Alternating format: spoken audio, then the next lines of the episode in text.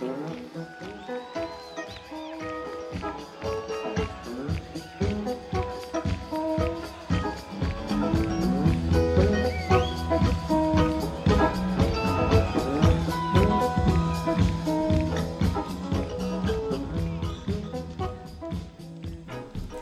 podcast on ten important smart city technologies, a discussion with the experts, is a rebroadcast of a Smart City Digital Council meeting that was held on, Jan- on January fourteenth.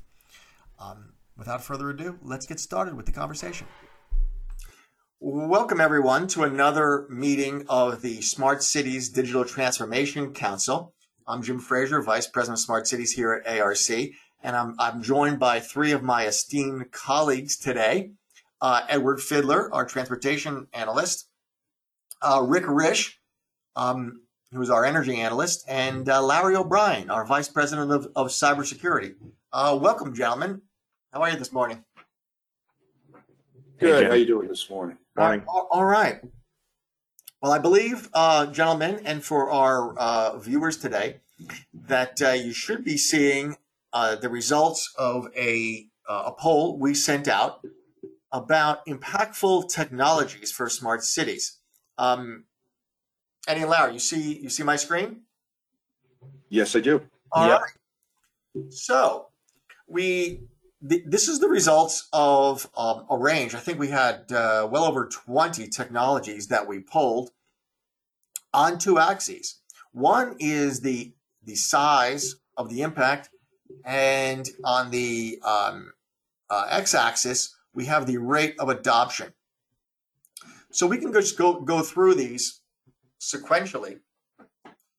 Um, but first, number one, which which exceeded all others, and it's in the upper left hand corner, it's up in the upper right hand corner for rate of adoption and impact, uh, almost by itself, is lithium lithium ion battery evolution in terms of lower cost, weight, um, low cost and weight.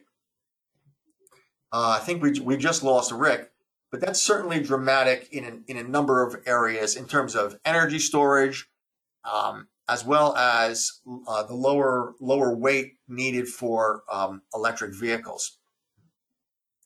Uh, number two in our list, I'll do three of these, and then, then we'll go, we'll go go around the um, the speakers today.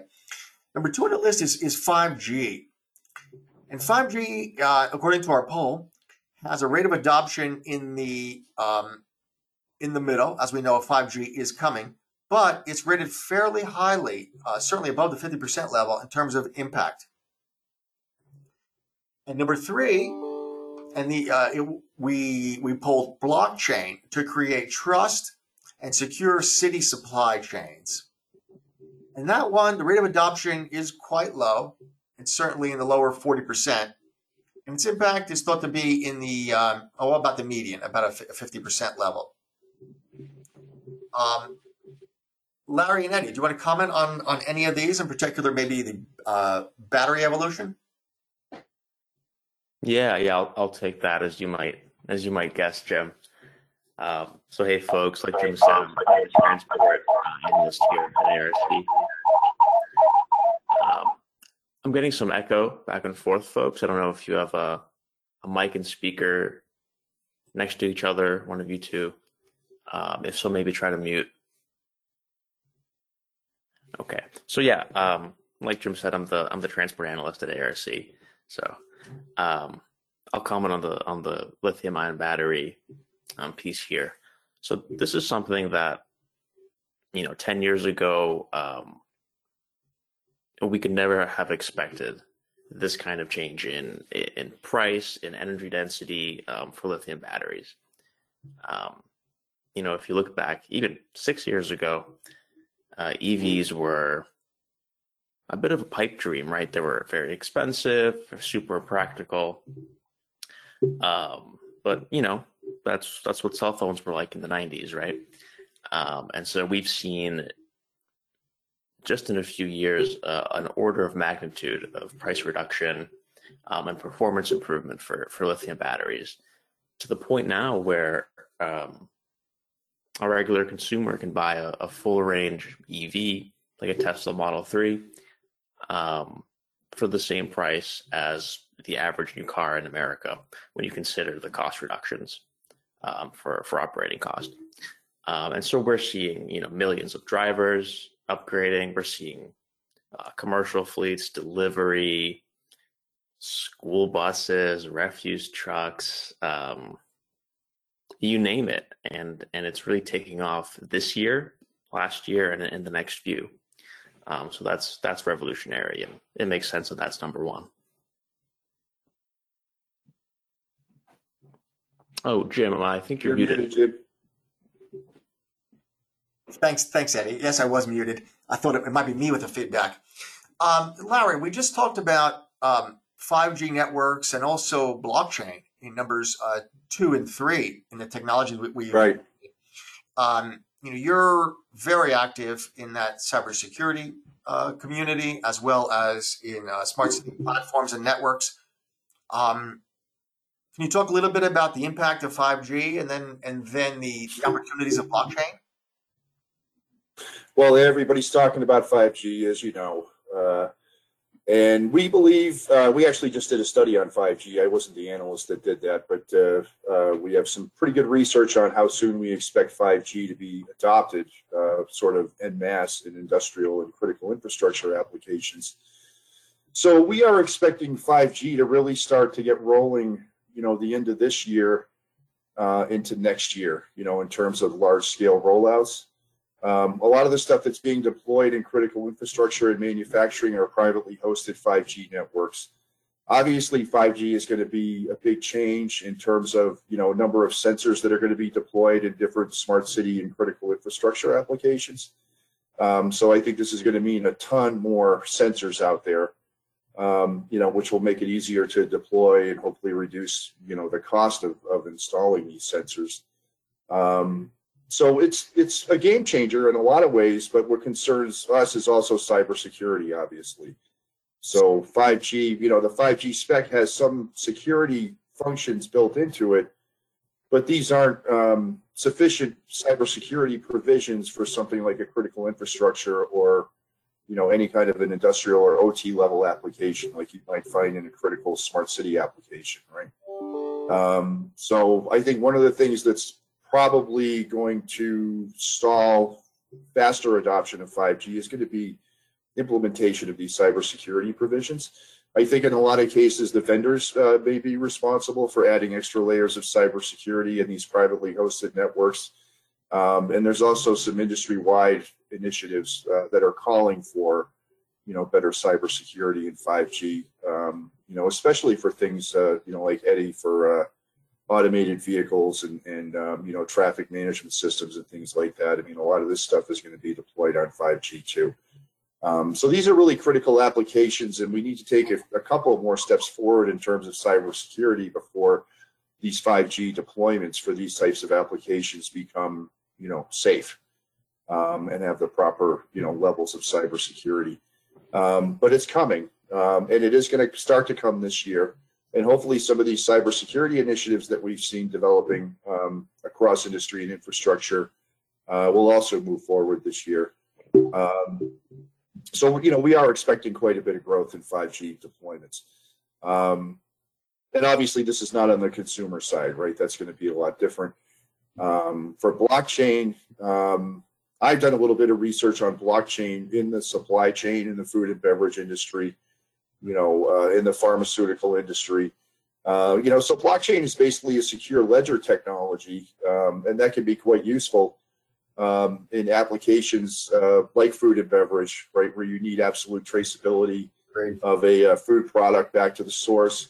Uh, you want to preserve the uh, chain of custody, for example, if you're distributing COVID nineteen vaccines.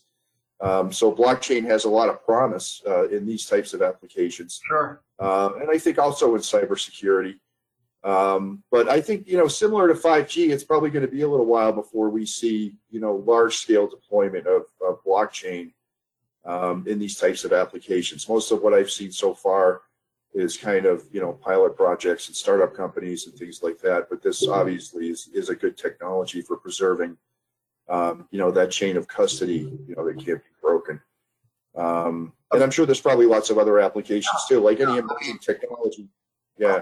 Agreed. So we, we know five G is on the near-term horizon. Uh, you know, block, blockchain's a little farther out, though its its impacts yeah. could be could be um, you know, quite dramatic. Um, in fact, well, it's here and people are, have been using it. Yeah. You know, it could be used, heck, for uh, for uh, voting systems. Yeah, mm-hmm. yeah, we've talked about that. Yep. Yeah, no, there there are pilots for, for all of those things and more, um, and and a lot of them have been, you know, have been used at, at relatively small scale, but for a long period of time. I mean, you know, the first big blockchain application was Bitcoin, for for a store of value, and that's been eleven years. It's now worth a trillion dollars, and it's never been um, compromised, ever. And you have a trillion dollar pot of money if you can compromise it, right?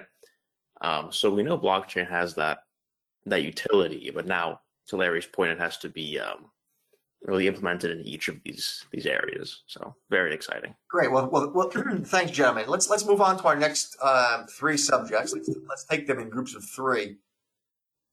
So number four is A I and machine learning advances, which is number four. And that's fair, fairly in, in the middle of rate of adoption and, and impact. We have transitioned to a lower carbon grid, number five, which is also, uh, it's um, more impactful than, than its rate of adoption. But it's, it's so it's on, on the median of rate of adoption, and it's uh, judged to be uh, you know, more than uh, fifty percent impactful. And then we have edge and cloud computing, which also is clustered in, in the same place. So of, of those who were who were polled for um, for uh, uh, this survey, all three of those tend to be right in the middle, meaning their rate of adoption is in the middle, as as well as their impact. Um, Certainly, edge and cloud computing, in, in my mind, is being adopted um, faster than the um, other scenarios here. We know that there's just a huge amount of edge devices that are out there. Um, A I, machine learning is certainly um, on near-term horizon. Um, the transition to a lower carbon grid is certainly happening. There's no doubt about that, but it's uh, may take may take a little while. Um, Eduard and, and Larry, you want to comment on, on any of those? Sure. Uh, so edge and edge, uh, edge and cloud computing. I mean, I, I cover smart city platforms for A R C, uh, which are basically, you know, a single pane of glass or a system of systems that are designed to uh, take information and data from these different siloed functions within a city and different systems and combine them into a single environment, so you can look at everything in a, in a unified way with a common data model and common visualization, and then make intelligent decisions about what's happening across the city. Um, so a lot of these smart city platforms, and I would say even industrial systems, are, are starting to move to uh, edge and cloud-based environments. Um, they are, you know, in many cases, they're displacing traditional proprietary uh, industrial or O T level systems right now. Um, I think if you look at most of the smart city platforms that are available today, they are available in some kind of a cloud-hosted fashion. Um, so that is being adopted very rapidly. Um, I think edge is going to really catch up a lot this year, you know, edge-based systems. Um, and the topic of edge and cloud computing and A I and machine learning are pretty closely linked, because as we bring um, the control function, you know, closer to the edge, uh, we can also put those analytics functions and advanced, advanced functions down at the edge as well. Um, so that's that's been a big thing over the past year, is, is sort of driving A I um, and advanced applications down to the edge level, uh, where they're very close uh, to, you know, whatever it is that they're controlling. So you get basically faster and better uh, analytics closer to the edge. Um, so the two of those are, are pretty closely linked. Um, I, you know, we always say that one of the big benefits of a good smart city platform is the ability to plug in these advanced applications on top. uh, for data analytics and machine learning and so forth. And, and we are starting to see a lot of growth um, in that area now. I think we also see growth in um, A I for cybersecurity. You know, we have a lot of companies talking about deploying A I uh, in their cybersecurity solutions. Um, so I think it's kind of similar to five G, you know, like this could be a big year uh, for A I and machine learning, especially as it drives closer to the edge. Agreed. And of course, you know, there's a plethora of edge devices out there, from, you know, f- uh, facial recognition systems to license plate re- uh, reading cameras um, to mass spectrometers that sniff the air in, in critical areas.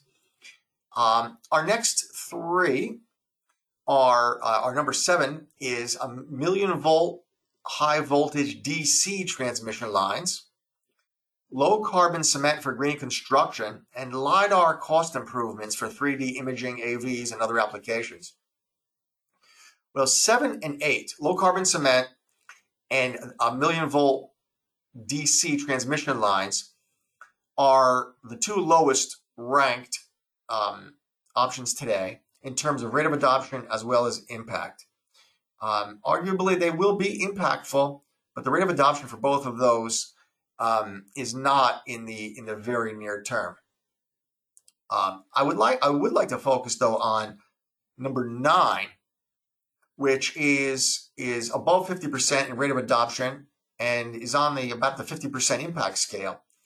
Uh, LiDAR cost improvements um, are are coming very quickly, and the cost is coming down substantially, particularly as the components all get integrated. So it's no longer is is it uh, a number, a large number of discrete components all packaged together in, in one assemblage. Um, Eddie, can you talk perhaps a little bit about the impact of LiDAR on on uh, your area of research, which is uh, transportation? Yeah, yeah, one hundred percent. Um, so you're you're spot on there, Jim. We're seeing the the price curve Um, drop dramatically, much like for lithium-ion batteries, um, like we talked about earlier. Um, and so, yeah, LiDAR is it's key for autonomous vehicles. That's the crux of it, right? Um, they mostly rely on LiDAR as well as as standard cameras. Um, and, and LiDAR used to be this this giant spinning contraption on the top of the vehicle, which cost eighty thousand dollars or then fifty thousand dollars. Um, but now we're starting to use solid-state LiDAR, and that's a that's a much smaller device, and some of them cost a few hundred. Now, that's not exactly the automotive grade; those might be a couple thousand, but um, that's an entire order of magnitude difference, right? So that's that's game-changing, um, and so with that, we're already seeing A Vs on the roads, right? For for campus use, for you know, for small kind of fixed path um, use. And I think that's one of our topics coming up. So we'll talk more about that, but, but that's, that's very important. Yeah, I mean, LiDAR, very often, many of us simply think of LiDAR as being on an autonomous vehicle or a connected vehicle. Um, but there, because of those cost points are, as they come down, other applications are opening up. In particular, you know, one I'm fond of is, um, you know, within buildings, particularly within an elevator. Uh, cameras can only do so much, but LiDAR can give you a three D map, and they can determine, hey, has a person fallen in the elevator or is incapacitated in the elevator, where a camera might not do that job as as well.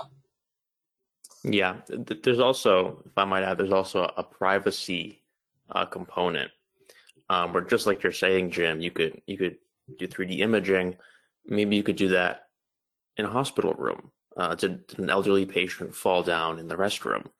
Um, a camera would not be appropriate, obviously, but three D LiDAR doesn't identify the person at all, and that could simply alert um, hospital staff to to come over. So, very, very true. Um, our next three um, are engineered wood for green construction, fireproof engineered wood for green construction, autonomous vehicles on roads, and drone navigation and autonomy. So engineered wood for green construction um, is on the lower end of our rate of adoption in our poll today, as well as lower on the rate of impact. However, not surprisingly, autonomous vehicles on roads and drone navigation and autonomy are well up at the high end of the spectrum on both impact and rate of adoption.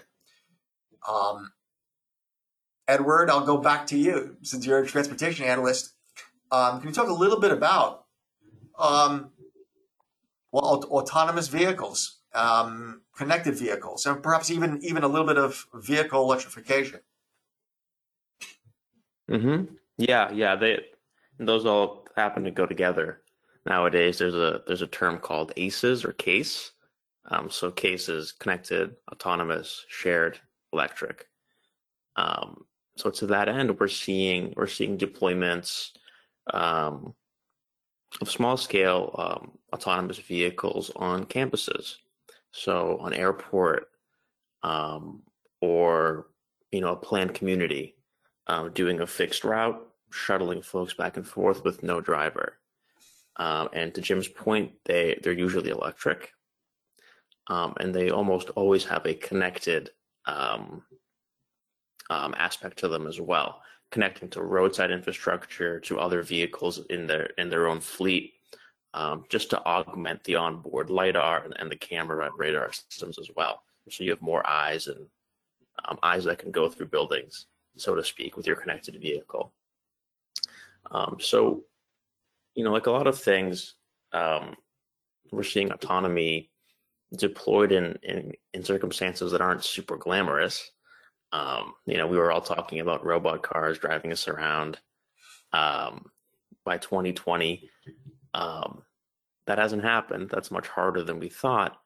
But these smaller scale campus kind of utilitarian applications are happening right now. Um, and, and that's a large market, and that's a lot of um economic surplus to be created. So it's it's really interesting. Very, very good. I, I'm impressed by not only the autonomous vehicle that that assumedly carries persons, but you know our other item there is twelve, drone navigation and autonomy. And while Rick uh, had to drop off, um, I know he's focused on you know airborne you know um, vehicles. But we also have um, on the in the very near forefront. In fact, you know, quite a few have been deployed. Are you know uh, small pizza delivery, arguably drones, um, grocery delivery drones that are uh, three-wheeled vehicles, and uh, you know not far behind are uh, you know autonomous um, aircraft. So that's that's mm-hmm. very near term. Yeah, and I can comment on. Um, on the, the engineered wood, and I'll throw in, I forgot to comment about the, the green transition from earlier. I missed that one, as well as the concrete. Um, so, so the wood and concrete, yeah, you know, we have that theme of, of applications that aren't very glamorous, but are actually pretty important. Um, so concrete is, is incredibly carbon intensive. Um, it, You know, carbon manufacturing um, emits, I think, one or two percent of all the world's C O two. Um, that's just concrete. Very heat um, so, intensive. So, I know that. Yep. Yeah, yeah. So low carbon, um, low carbon cement is is a big deal. Though it's, as we're saying, it's relatively slow for adoption. Um, a little bit less obvious is engineered wood, um, and again, that's obviously a replacement for certain concrete and steel buildings. Um, By default, you might think that wood is going to be flammable, um, but actually engineered wood, which is laminated um, hardwood into a into a special product, um, is as fireproof as standard concrete and steel buildings. Um, and actually, you have an effect of, if there is a fire, it'll char the surface of the wood and make it temporarily fireproof, and people can can leave. So it's actually no worse than concrete and steel, um, but it's far less carbon intensive. It's actually a carbon sink. Um, and we know that you can build skyscrapers of dozens of stories of engineered wood, and it is being done. It's just at a slow scale or at a slow pace. And and what's really fun there is that, you know, if you have a twenty-story skyscraper made of engineered wood, you've just sunk hundreds of tons of carbon into your building. It's a carbon sink. Um, so all kinds of benefits there, and it's, it's really exciting. Uh, about the, the broader green transition, um, just like with lithium ion um, price being reduced dramatically. The same thing has happened with solar and with wind. Um, so we're at the point now where a lot of, in a lot of geographies, um, you know, depending on the sun and the wind and, and local energy prices, in many places, um, it's actually cheaper to install these completely clean technologies uh, compared to coal, which is dying quickly, but also even to natural gas. Um, so it's becoming pure economics in some places, and it's really exciting. It's moving quickly, and that's being complemented by the newly affordable lithium-ion batteries, because these these resources are intermittent. Um, so you need some energy storage to to smooth over the gaps um, as well. So really exciting. That's great. Thanks. Um, our next three are virtual reality and augmented reality advances, which is square in the middle of, of our chart, um, at a fifty percent uh, confidence rate of adoption as, uh, and fifty percent confidence rate for, for impact. We have robotic advancements is right alongside there at fifty percent on both those scales. And electric aviation, which is arguably quite a bit lower on rate of adoption and impact. Um, Eddie, we've gone we've gone to you about uh, transportation. We'll go to you again about electric aviation in the absence of of, of Rick today. But um, can you talk a little? Who wants to fly in an electric plane? Yeah, I can I can take that for sure. Um, so of all these technologies, that is, um, I think, close to the earliest stage of adoption. Uh, but what, what we're seeing is um, small electric, you know, two-seater prop planes are already being used for training. So when you train pilots, right, um, and those training schools are saving massive amounts of money on fuel and maintenance. Um, so that's the use case right now. It's it's small range, um, low speed. Um, but but what is being developed? Um, uh, I know that that Airbus is doing this. A lot of companies are doing this. It's actually hybrid planes, just like you have a, a hybrid um, light duty vehicle on the road.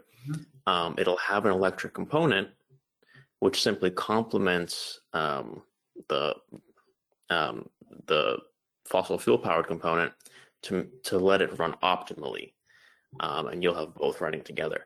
So that's really where the adoption will come in the in the near future, and that can be um, medium scale uh, with passengers as well. So not all the way electric, but part way, and that's cool. Well, thank, th- thanks, Eddie. Hey, our next three before uh, or um, or our last four before we open it up to just. Do we, do we want to talk about augmented reality and V R? Oh, go ahead. Go ahead. Go ahead.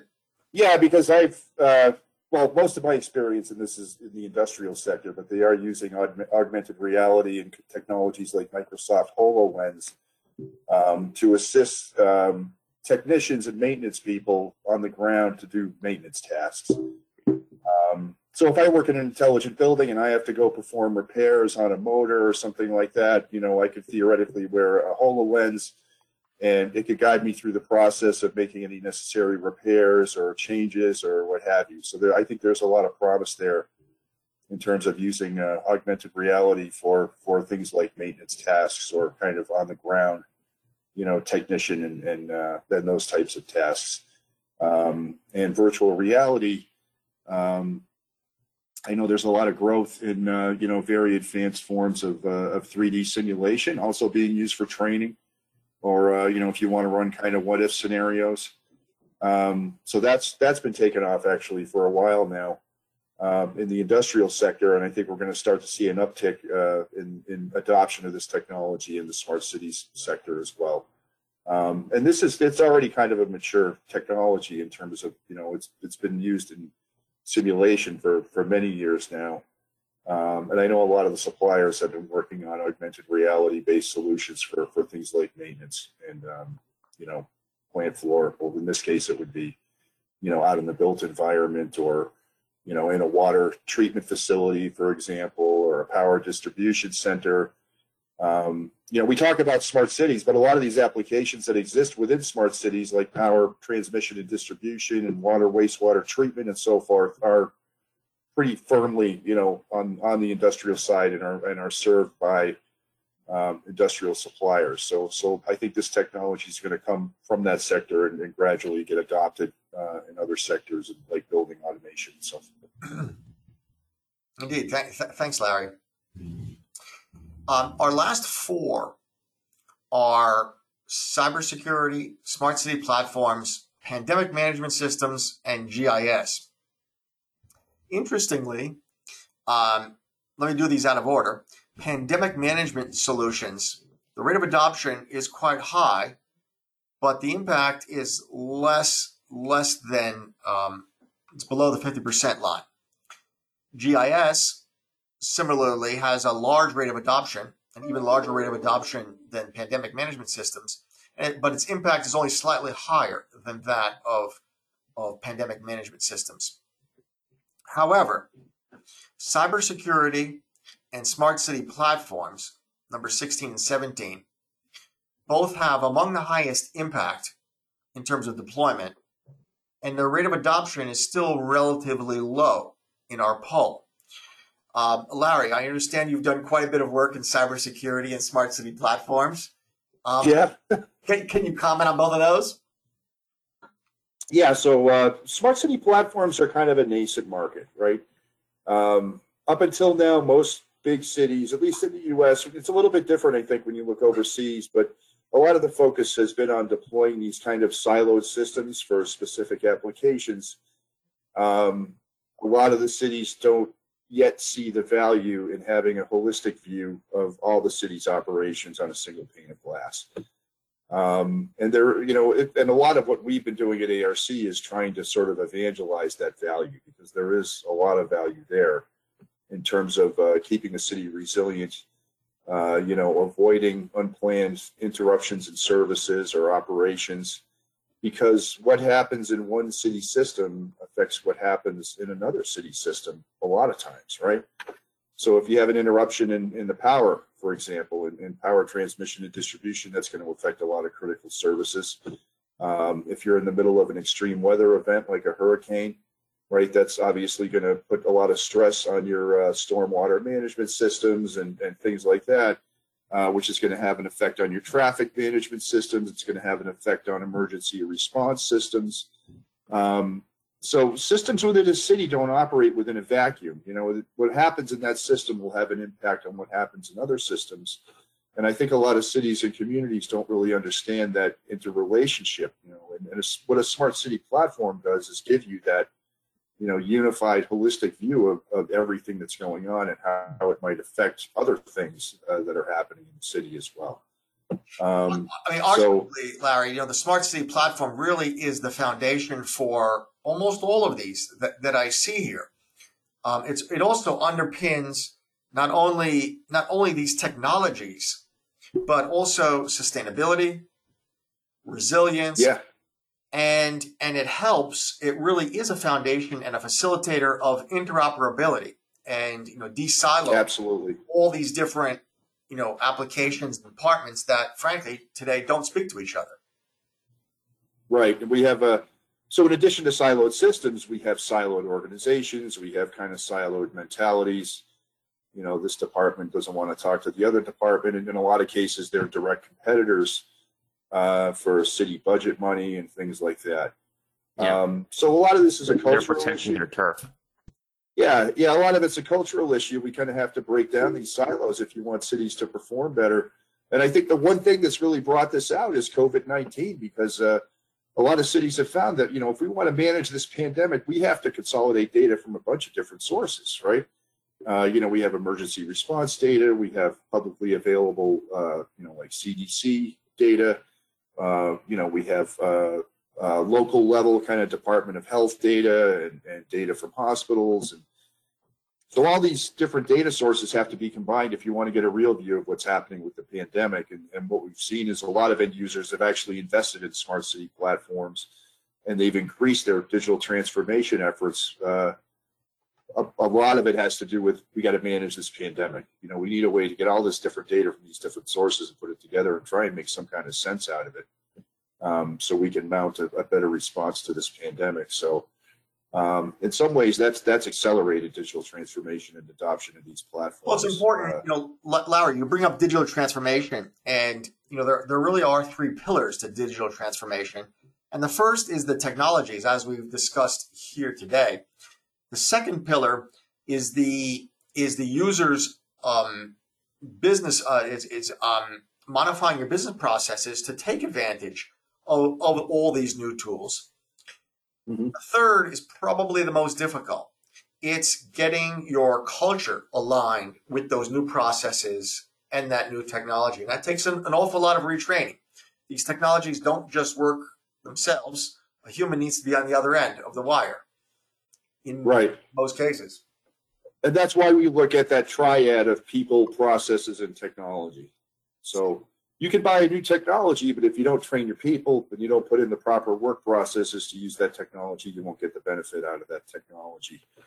Um, and one thing that's interesting about smart city platforms is that you, it makes it a lot easier to implement these kind of standard operating procedures and and standard workflows uh, across the you know across the organization.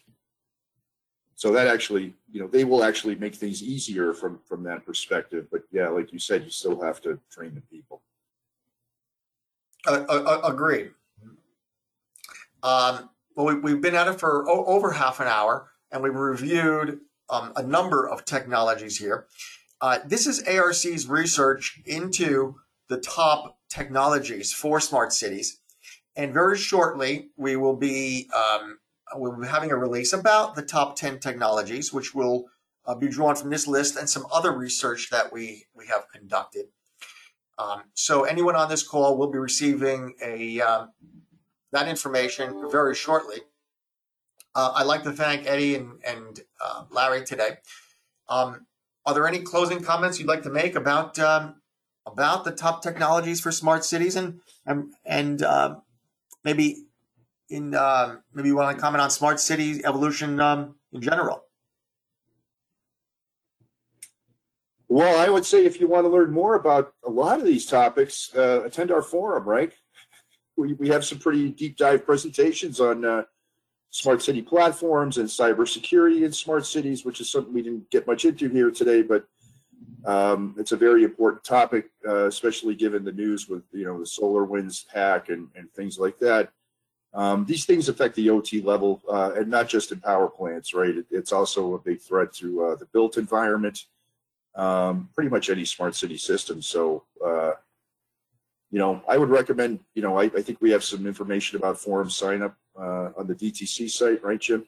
We do. Uh, remember, Larry, this is a Smart City D T C uh, monthly meeting. Yep. So let me repeat that uh, that offer from A R C Advisory Group. Um, you know, A R C Advisory Group does have four annual forums. They had been face-to-face around the world. This year, of course, they're virtual.